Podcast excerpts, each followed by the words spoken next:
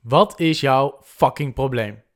Oké, misschien is dit niet de beste manier om uh, deze vraag te stellen aan jouw potentiële klanten, aan jouw doelgroep. Maar uh, het is wel een vraag die je moet stellen. En dat is wel een mooie opening, vond ik, om uh, deze podcast te starten. Want we gaan het vandaag hebben in deze aflevering over hoe je opvalt bij jouw ideale klant. Hey toppers, welkom weer bij een nieuwe aflevering van de Online Marketing en Business Podcast. En uh, nou ja, zoals ik al zeg, we gaan het vandaag hebben over hoe je met jouw marketing kan opvallen. En um, ik wil er niet standaard over, uh, uh, over dat jouw probleem of jouw klant, jouw ideale klant, een probleem heeft. Ze hebben pijnpunten. Zorg dat je daar achter komt en gebruik dat in je marketing. Er zal een ongetwijfeld een groep zijn die dit nog niet helemaal scherp heeft. Um, dan is het waardevol om daarmee aan de slag te gaan. Maar er is ook al een hele groep ondernemers die dit al wel helder hebben. En uh, het nadeel daarvan is, is dat ze allemaal hetzelfde roepen in hun marketing. Dus ze zitten allemaal op dezelfde problemen en pijnpunten. Nou, dat kun je. Uh, je, je kan je daar al iets meer van gaan onderscheiden als je dan een specifieke doelgroep kiest. Dus een hele specifieke doelgroep, vaak noemen ze dat een niche. Um, dan kun je daar al, um, in plaats van dat je op alle coaches richt, bijvoorbeeld, dat je alleen op business coaches richt, of op uh, health coaches, of op PT'ers. En dan kun je hetzelfde probleem hebben, alleen voor een specifieke doelgroep. Daar onderscheid je je ook al wat meer mee. Kun je ook al wat meer met de pijn uh, die jouw niche, jouw doelgroep ervaart, kun je wat meer in je marketing doen. Maar daar wil ik vandaag uh, niet verder op ingaan. Maar we gaan het hebben over hoe jij nou um, met die probleem en die pijnpunten, als er heel veel anderen al op hetzelfde zitten, neem bijvoorbeeld uh, nou, uh, binnen mijn, mijn collega's, iedereen zit op meer leads en meer klanten. Ehm, ze, mijn ideale klant loopt er tegenaan dat ze niet consistent nieuwe leads en klanten kunnen aantrekken en, en ze willen opschalen, maar ze weten niet goed hoe. Nou, dat wordt dus door heel veel mensen al gebruikt. Hoe ga ik daar in godsnaam dan van opvallen? En uh, er zijn een aantal dingen die je kunt doen, die nog iets verder gaan dan het oppervlakkige pijn- en probleempunten. Die, uh, uh, die ervoor zorgen dat jij input hebt, dat jij materiaal hebt om in je marketing te gaan gebruiken.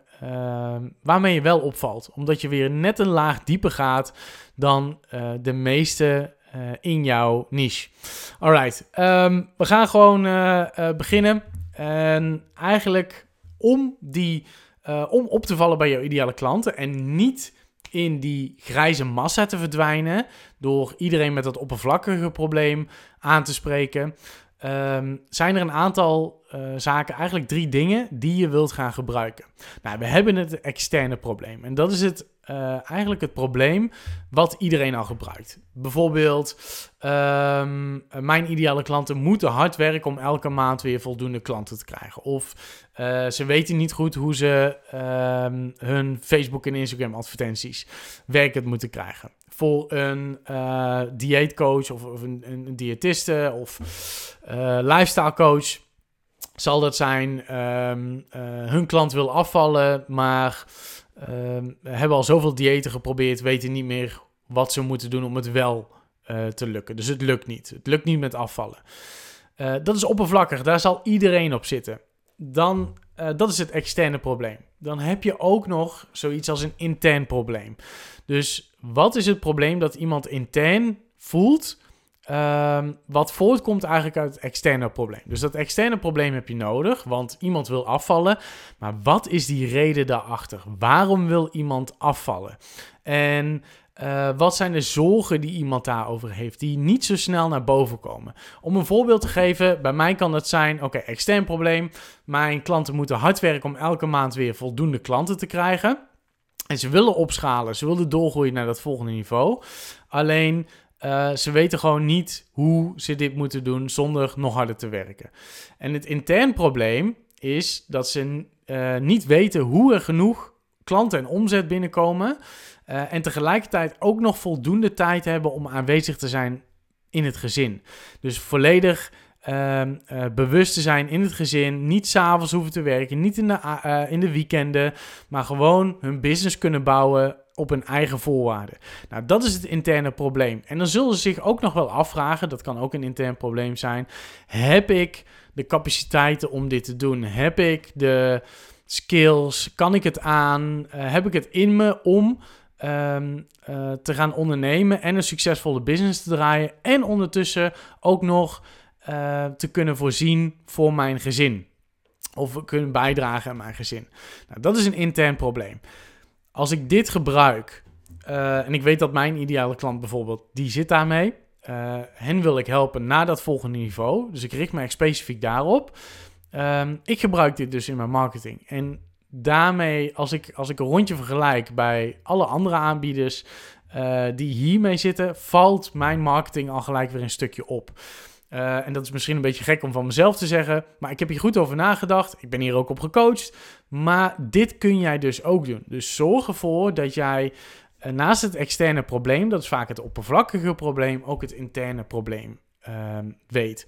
En ook daar kun je dan weer uh, volledig afstemmen op jouw ideale klant. Dus als jij een niche hebt gekozen, je hebt bijvoorbeeld coaches, algemeen om een voorbeeld te geven.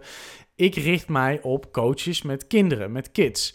Waarom? Ja, omdat ik zelf ook kinderen heb en ik weet in welke situaties ze zitten. En um, uh, ik heb gewoon heel veel overeenkomsten met mijn eigen doelgroep. En dat werkt gewoon heel fijn.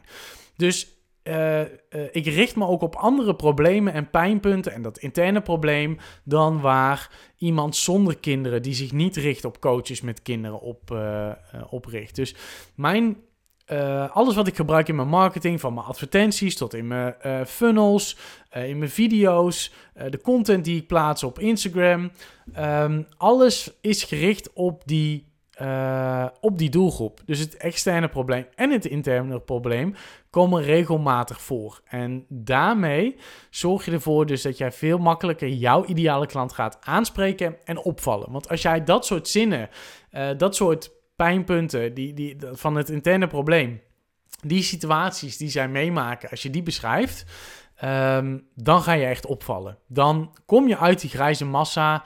En um, ja, dan val je gewoon op.